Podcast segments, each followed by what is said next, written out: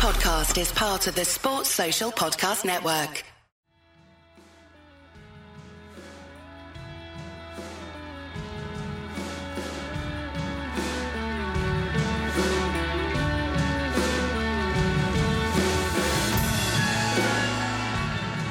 Hello and welcome to the Wisden Cricket World Cup Daily Podcast. This episode is brought to you by Scene, who we've partnered with to deliver all of our England daily podcasts and videos for the rest of the twenty twenty-three World Cup.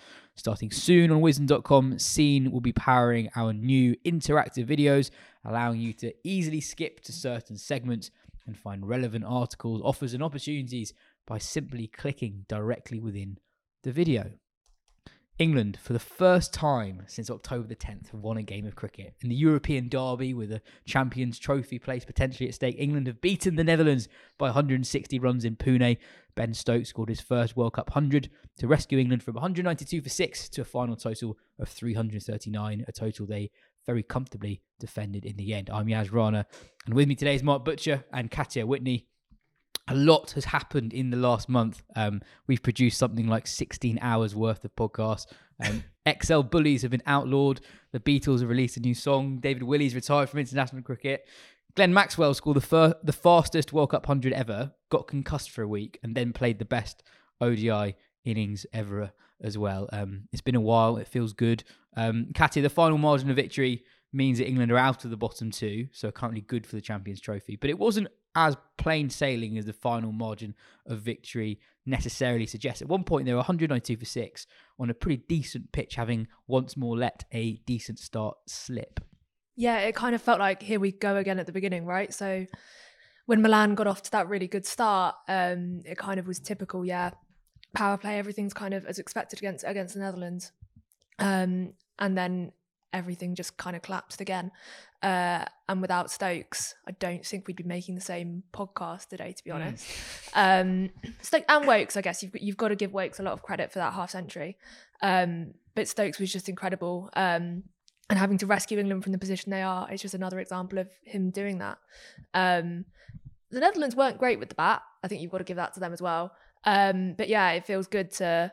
to be talking about an England win rather than commiserating mm. another loss. Yeah, nor, nor with the ball as well. I think Milan pointed out, Milan got eighty-seven. He pointed out that England got to a fast start, but that wasn't necessarily a, a, something they'd talked about before. It was partly to do with the bowling that was served up. Um, but Stokes announced last week that his knee will be going under the knife at some point mm-hmm. um, after the tournament. And we talked about whether or not he should take the plane home, given that England are already knocked out, um, and how important he'll be for that tour Uh, in India in January. We saw his influence on the field here today, but also I was wondering how hard would it have been for him to make a decision to leave, given how badly it's going for his, his mates, basically? Yeah, I mean, that that that perhaps wouldn't have been a great look. And, and of course, given that he's carried that injury into the tournament, they wouldn't have been able to replace him.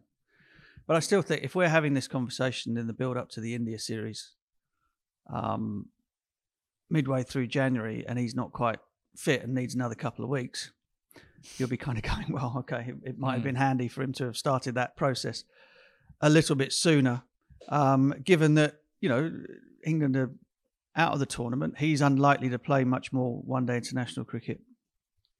Um, you know, I, I don't know, he because he retired beforehand in order that he didn't have to play any one-day international cricket prior to the World Cup. Is he going to be all that bothered about playing much of it? Not that England play much of it uh, between now and, and the Champions Trophy. So, look, he makes one hundred. England batter a, a, an amateur team, basically, which is exactly how it's supposed to be. Um, with no disrespect meant to the Netherlands, but the world champions against a, against a, a group of guys who, who mostly have um, other jobs, probably what, nine or ten, ten of them at least have have other jobs that they go back to other than playing cricket, is not sort of is not the sort of thing you'd be normally jumping up and down about. Mm. But today we are, because oh, it's yeah. because it's been such a such a long time. Um, look, if he's fit and fine, everything's all right in come January, and he leads leads England to uh, to to glorious victory in, in India in a Test match series, which would be, I mean, one hell of an achievement in itself. Then then all is good. If if if by some you know, but but for some reason the, the the exploration on the knee turns up something worse, or the rehab doesn't go very well, and he's not ready. Then we'll be we'll revisit this conversation, mm. shall we?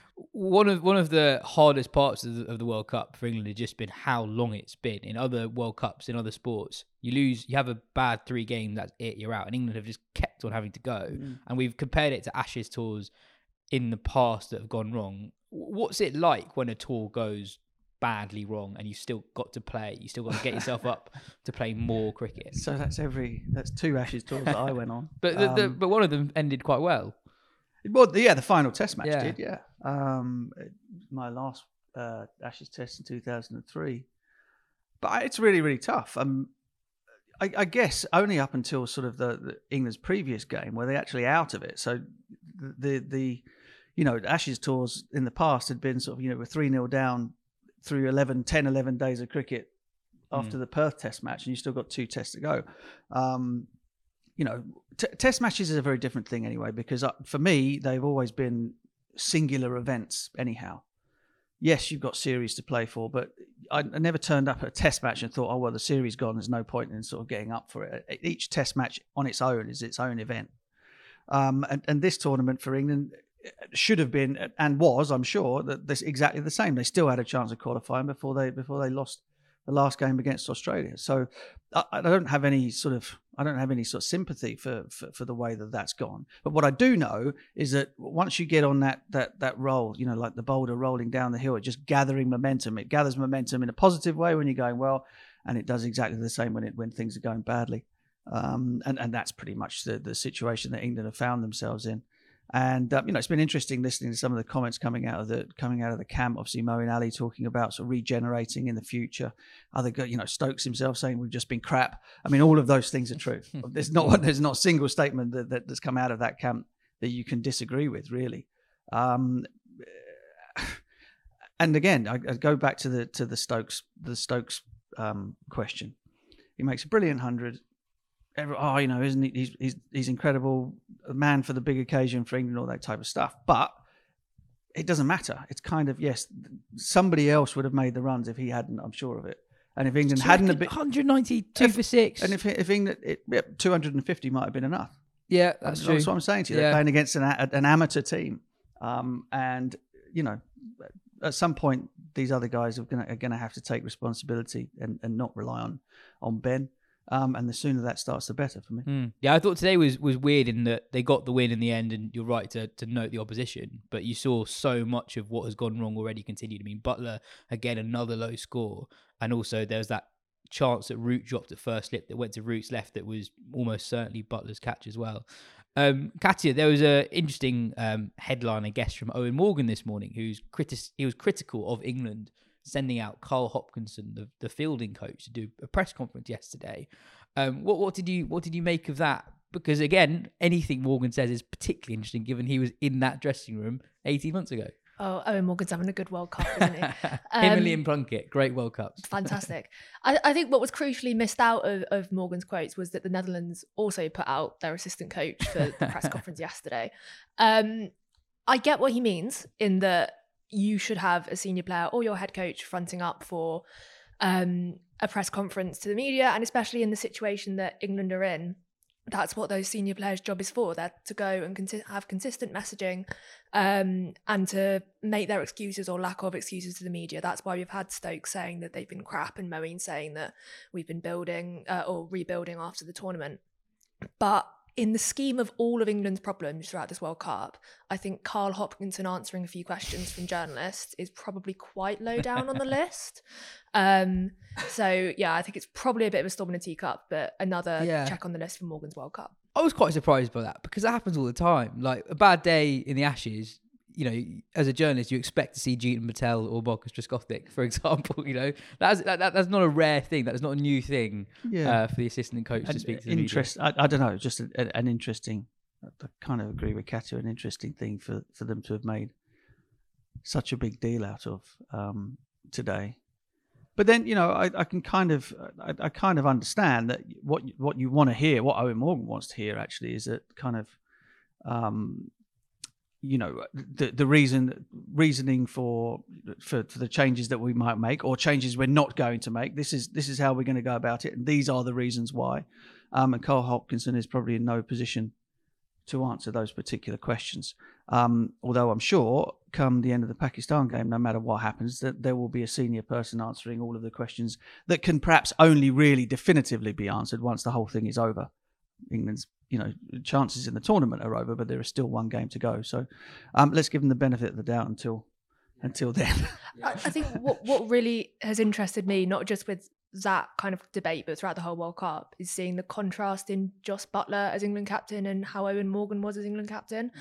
especially with Morgan there on the commentary team. I think it's quite stark, because when Morgan was captain, you had the most consistent messaging I think I've ever seen from a cricket team of every time they made a mistake, no, we're going to go harder, no, we're going to do exactly the same and it's going to work. Mm. Whereas with Buttler, he's kind of tried to make the same noises, but they haven't been as effective or as reassuring or as convincing towards that the dressing room is all on that page as they were with Morgan.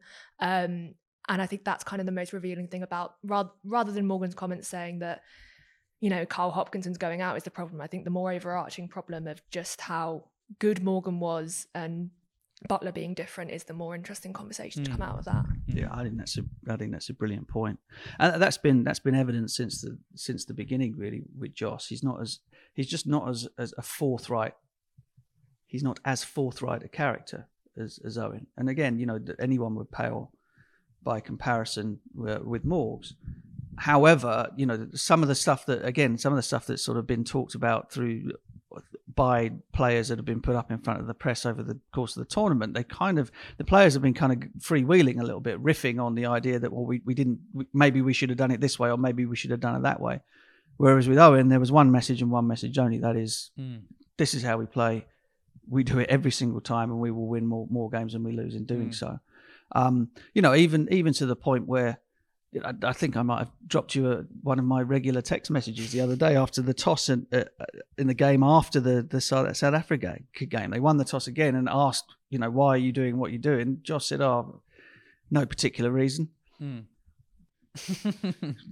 You know, you, you kind of you had a tactical nightmare the game before, and then you make it make a decision. It might be that, that in the dressing room, everybody everybody understands the decision that's been made and it's been widely discussed. But I think the captain standing there and sort of shrugging his shoulders, um, empty behind the eyes, and saying, "I'm not really sure why we why we did what we did, but we're doing it anyway," just mm. kind of is not. It is not the sort of thing that you would have. Doesn't heard. Fill you. With total it does, it does yeah. not at all. It yeah. didn't with me then yeah. at, in that moment, um, and, and I'm sure a lot of other people felt. Yeah, the same. I, I find Morgan's um, talking style is quite belligerent in, in a good way. Like he, like the, the discussion he had with Nasser after the India game, where they were having a discussion over the Stokes innings against Shammy, and Morgan was just so no, no, that was the right thing to do. I was like, fair enough, actually. Like I completely agree with what you just said, Katya. There's such a clear message from Morgan, and Buttler has tried to uh, communicate that message at times, but you don't necessarily believe it. He believes it himself, and especially as the tournament's unravelled, I think he looks like one of the players most affected by how badly the tournament has gone. And the one thing that you get from that, one thing that you get from the, that that sort of one hundred percent backing, you know, if had Morgs been captain and the same thing had happened, he would have exactly, he would have said exactly the same thing. Is that the players don't don't then don't sort of go back and think, oh, hang on, is this on me? Have I made a mistake? Do I need to do something different the next time? If the skipper goes out there in front of the world and says, no, nah, yeah, we, we stunk the place out today. We you know we got knocked over for one hundred, but I'd do it ninety-nine times again mm. uh, for the for the next out of one hundred. You know, mm. every single time we do it exactly the same way, and that. Is the is the type of I think that's what he means by the messaging more than anything else is that mm. if you if you hit from the top in your bones, the people at the top believe and tell you that this is exactly the way to go. There can be no prevarication. There can mm. there's no room for people to kind of to, to come up with their own idea as to what the right thing might be to do, and that is there is a, a major difference I think in terms of in terms of styles. Um, and look, not not everybody has that conviction. You know, there are a lot of people who who, who read the game particularly well, or, or you know, fantastic um, tacticians perhaps, or, or guys who understand um, you know conditions better than others. But there are other people who are brilliant leaders. Mm. You know, Adam Holyoake is is one that played with here at the Oval, who kind of, in terms of his messaging and his ideas around things, he was he was unshakable in them, mm. um, and everybody else kind of feeds off that. There, there there is no uncertainty in what's required. But I think there's also an element of that in the selection stuff that's happened throughout the tournament as well, because Morgan was so much like, no, we we back these players. These are the best one-day players in the world. We're, we're going to back these players. Mm. You know, when, when Roy got out to a stupid catch on the boundary in the power play for the tenth time, he was like, no, Jason Roy is the best opener for England and we're going to back him. Whereas in this tournament, they've chopped and changed so much with Harry Brook in, Harry Brook out, Livingstone, Moeen, you know, all all of all of those changes, that it's not just the lack of the words or the different words that Buttler is using. It's the decisions that he's making mm. as well that are kind of giving the impression that he doesn't know what the best way forward is. No, Even if yeah. he confidently made the wrong decisions, you know, that that would probably be a better way to go than than what's happening now. No, it's a good point. I was thinking about this um, this morning, actually, that in the lead up to the twenty nineteen World Cup, England actually had some historical stinkers. There was a game against South Africa at Lord's, I think, when there was something like fifteen for five. I think Toby Roland-Jones was playing that O D I. Uh, there was a game in Sri Lanka where they got absolutely battered just before the World Cup. There was a game against West Indies where they got absolutely battered. I was reading some World Cup previews, and quite a few of them mentioned England have a stinker in them. And, you know, they they they got over stinkers. They'd, they'd be all out for one hundred twenty-one game, but they'd play exactly the same way um, the next day. Um, Do you know what's interesting about that, though? Is that... That is absolutely one hundred percent correct. In the run-up to the to the twenty nineteen World Cup, there was no change from anybody um, in terms of the way that they were going to play. Personnel stayed largely the same and the method stayed largely the same. But they won the World Cup having to change everything, mm. right? You know, England had been two spinners pretty much throughout the, the lead-up to it, Moeen and, and Rash, after however many games. One game, I think Moeen sat out the rest of the tournament. Um, things were helped obviously by jo- Jofra Archer being injected into the side, which kind of gives you a, a dimension that you didn't have previously. And also there was no three eighties, there was no four hundreds. It wasn't sort of gung-ho cricket. It couldn't be because the pitches didn't allow it. So not the the, the messaging is very, very important there, but also the, the fact that, that Eoin and the team could adapt the way that they were going to play and still be successful in playing a way that was completely alien to the way they'd done in the mm. previous four years. And that takes, you know, that takes the confidence, the continuity in the in, in, in selection, and also a, a, a captain who is, is going to back you no matter what, but also understands that some days, you know, not every day is Christmas Day when it comes to playing in, in World Cup tournaments, and sometimes mm. you have to play dirty and and win. Mm. Um, and England have not been able to either put the foot down and win, play dirty, and well, they've not even tried, have they? Kind of, you know, you know, the, the India game, the India game is the is the is the prime example of that. You know, again, I, I would if I'd have been standing next to Eoin on the field the other day, we'd have had a row because it, basically that's fine. I, I kind of get you, but they were only chasing two thirty, mm. right? And at some point, India India have a brilliant bowling attack, the best one in the in the tournament. At some point, you're going to have to to weather it for a little mm. while, and then win the game, dribble over the line like yeah. you did at Lord's in twenty nineteen. Our, our, our producer Dan made a really good point today, actually, in how much the ball has moved in the first ten overs of the second innings. Under lights, the new ball has done loads. Mm. Getting through that ten-over spell is such a big part of getting through a run chase. I mean, obviously Australia won in the end yesterday, but the reason why that game went against them so much was because of how many wickets they lost early on. And as you saw from how Maxwell played, conditions were completely different once new ball um, did less. Um, Katya mentioned already, Harry Brook came in for Liam Livingstone. It's what we've been calling for for the last six weeks, but didn't make much of an impact. Um, there's a spectacular dismissal Uh, for Joe Root, nutmegged by straight delivery from Van, Van Baak as he tried to reverse scoop it. We were talking about this before we started recording, and I think it's a neat encapsulation of where England's batting has gone wrong at times this tournament. Because when he plays the, the, uh, that shot, and the E C B have got a compilation video on YouTube of every time he's done it in a test match in the last two years, it's totally premeditated. When the ball is released, he is front on to the bowler in pancake flipping position. But it's a completely different shot in Test cricket because you can telegraph where the ball is based on the field. There is no deep third. You've got three or four slips. One guy in front of the square on the leg side. So you can sort of be safe in the knowledge that it's probably going to be around that outside off stump. But in O D I cricket, you've got to go on the third man boundary. So it's risky if you do nail it. But then you've also got a ring field in front of you. So the likelihood of somebody bowling straighter is so much higher.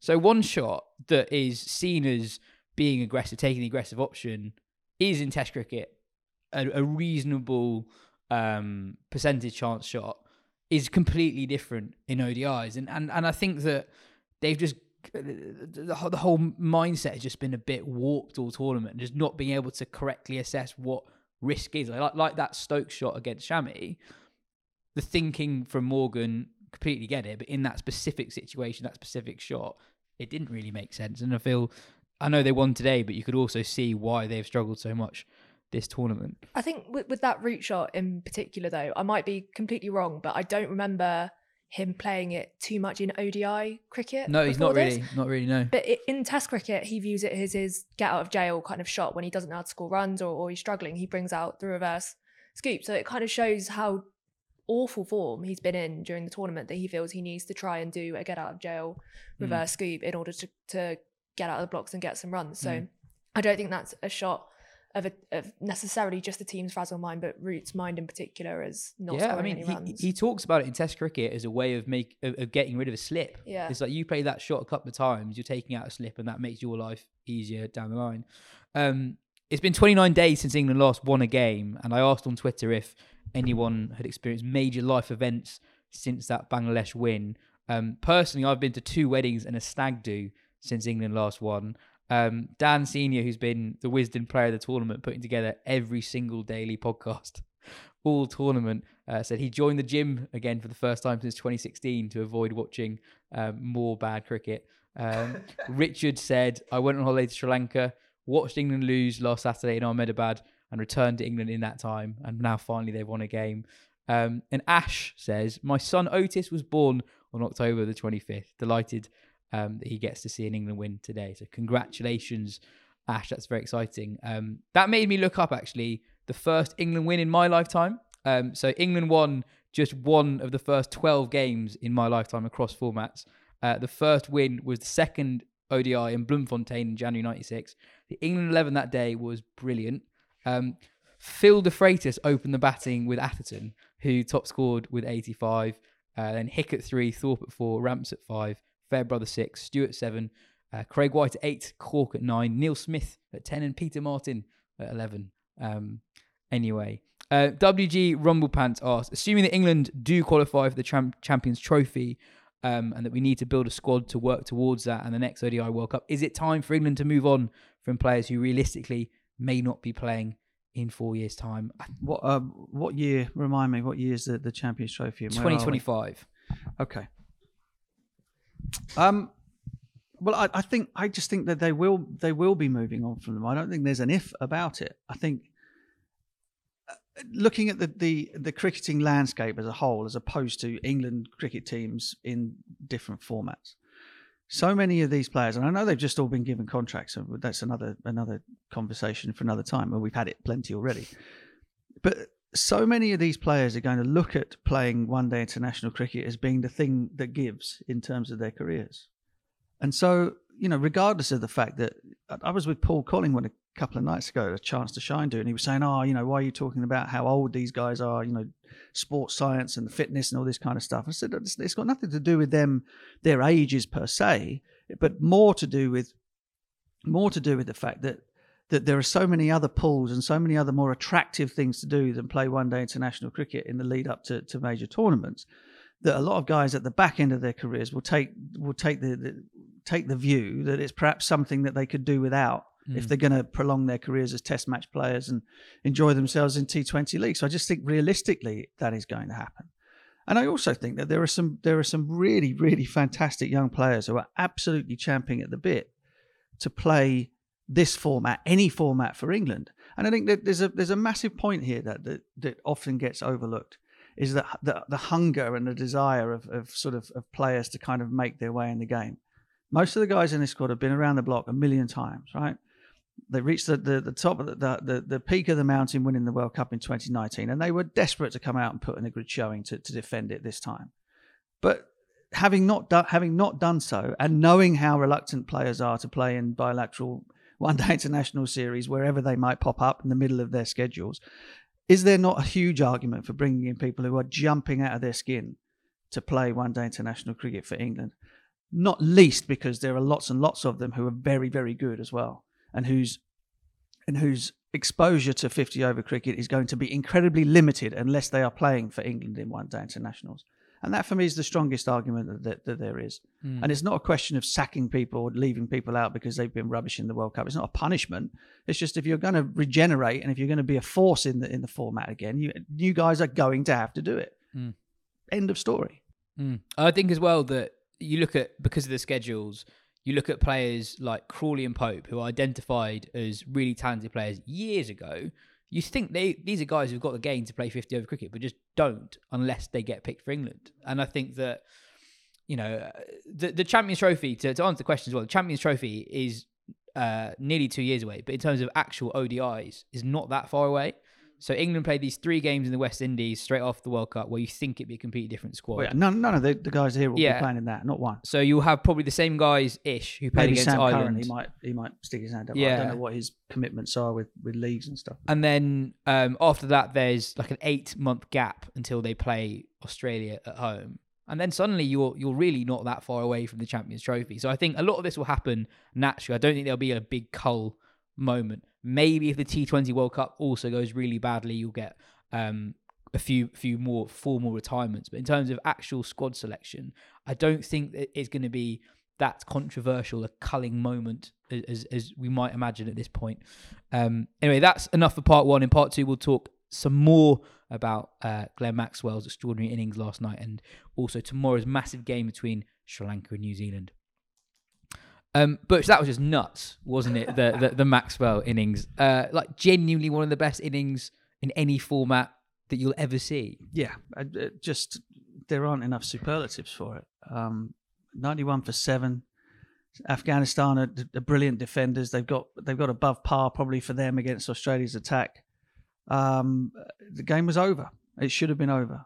Um, and and Maxwell, who obviously, you know, a bump on the head has done him no harm whatsoever, has just come out and played the most incredible innings. He he, he played, it was so, so good, obviously, the, the ball striking and the, and the talent that he has to play as well left-handed as he does right-handed is is well documented. But then when when the body started to give up on him, when he when they were about seventy, eighty runs out, and you could see he was so he was struggling so much. A couple of times he flinched after making strikes. You know, you thought, oh, well, he's gone, you know, cramp in the hamstring, maybe something in the calf, um, and then by the end he's kind of it looked like full body. Have you ever had that? I've, have you, I've no, had it. Have you no. ever had cramp in your groins? No, it's just, just it's the worst. It is absolutely the worst.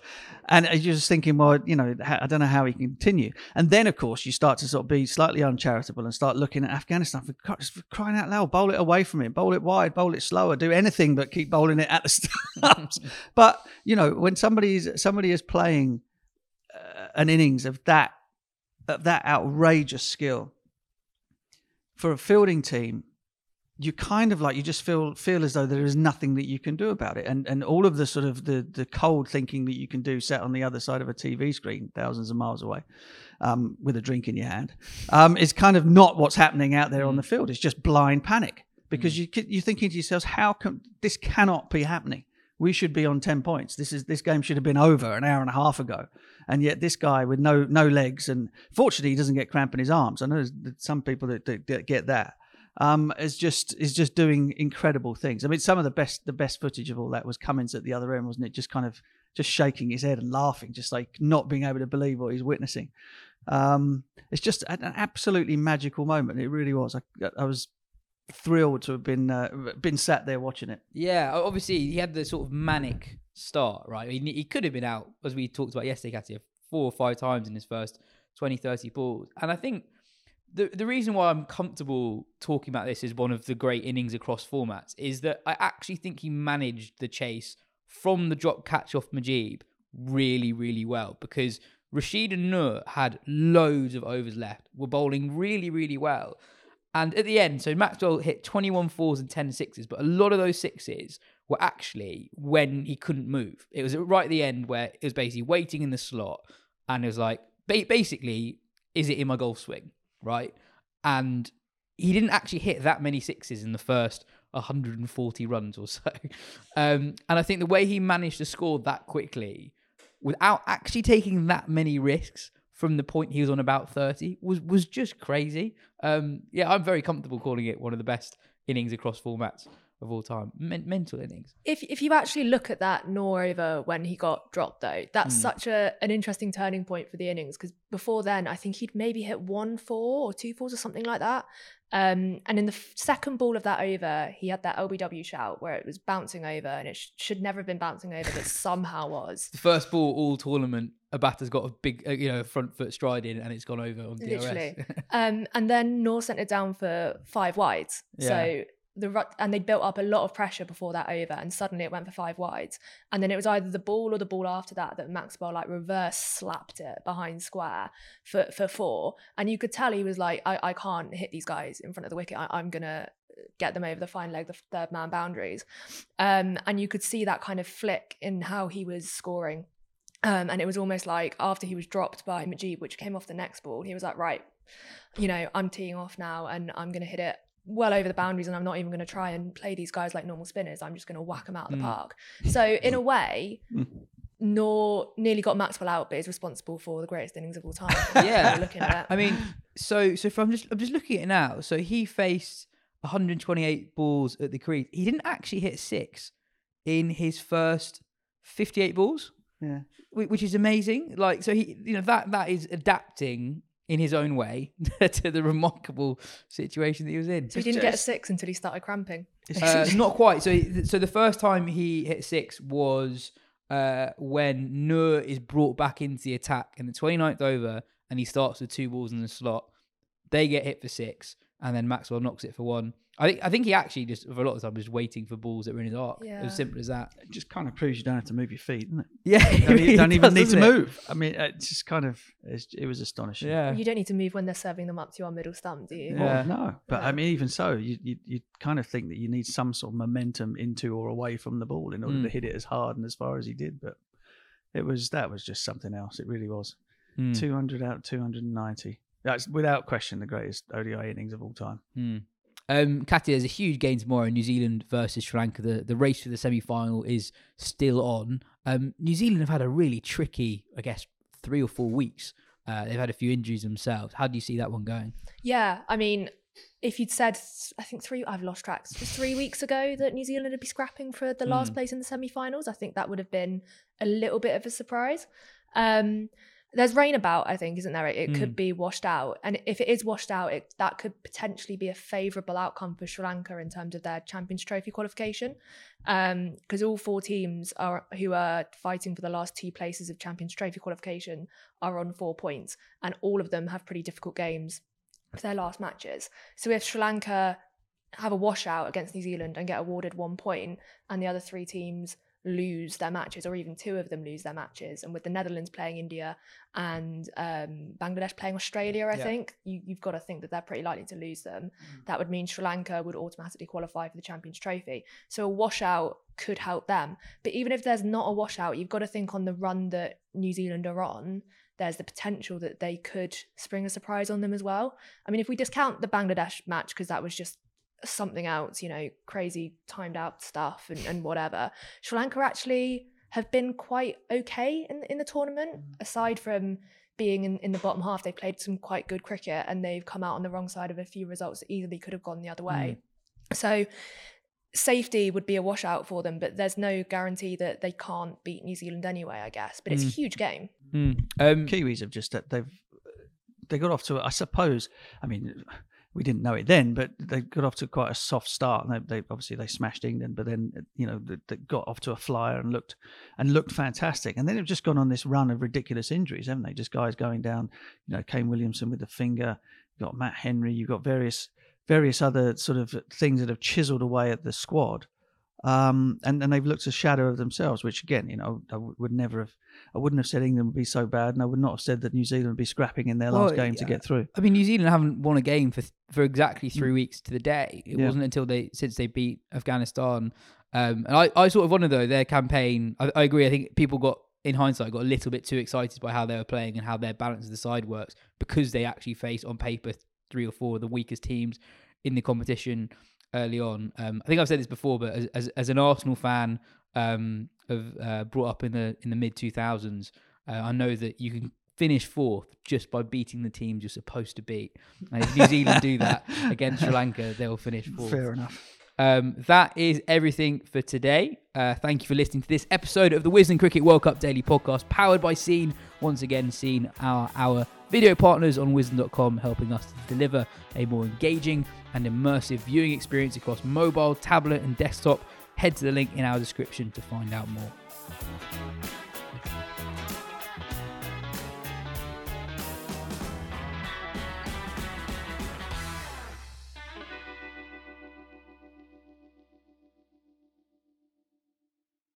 Sports Social Podcast Network.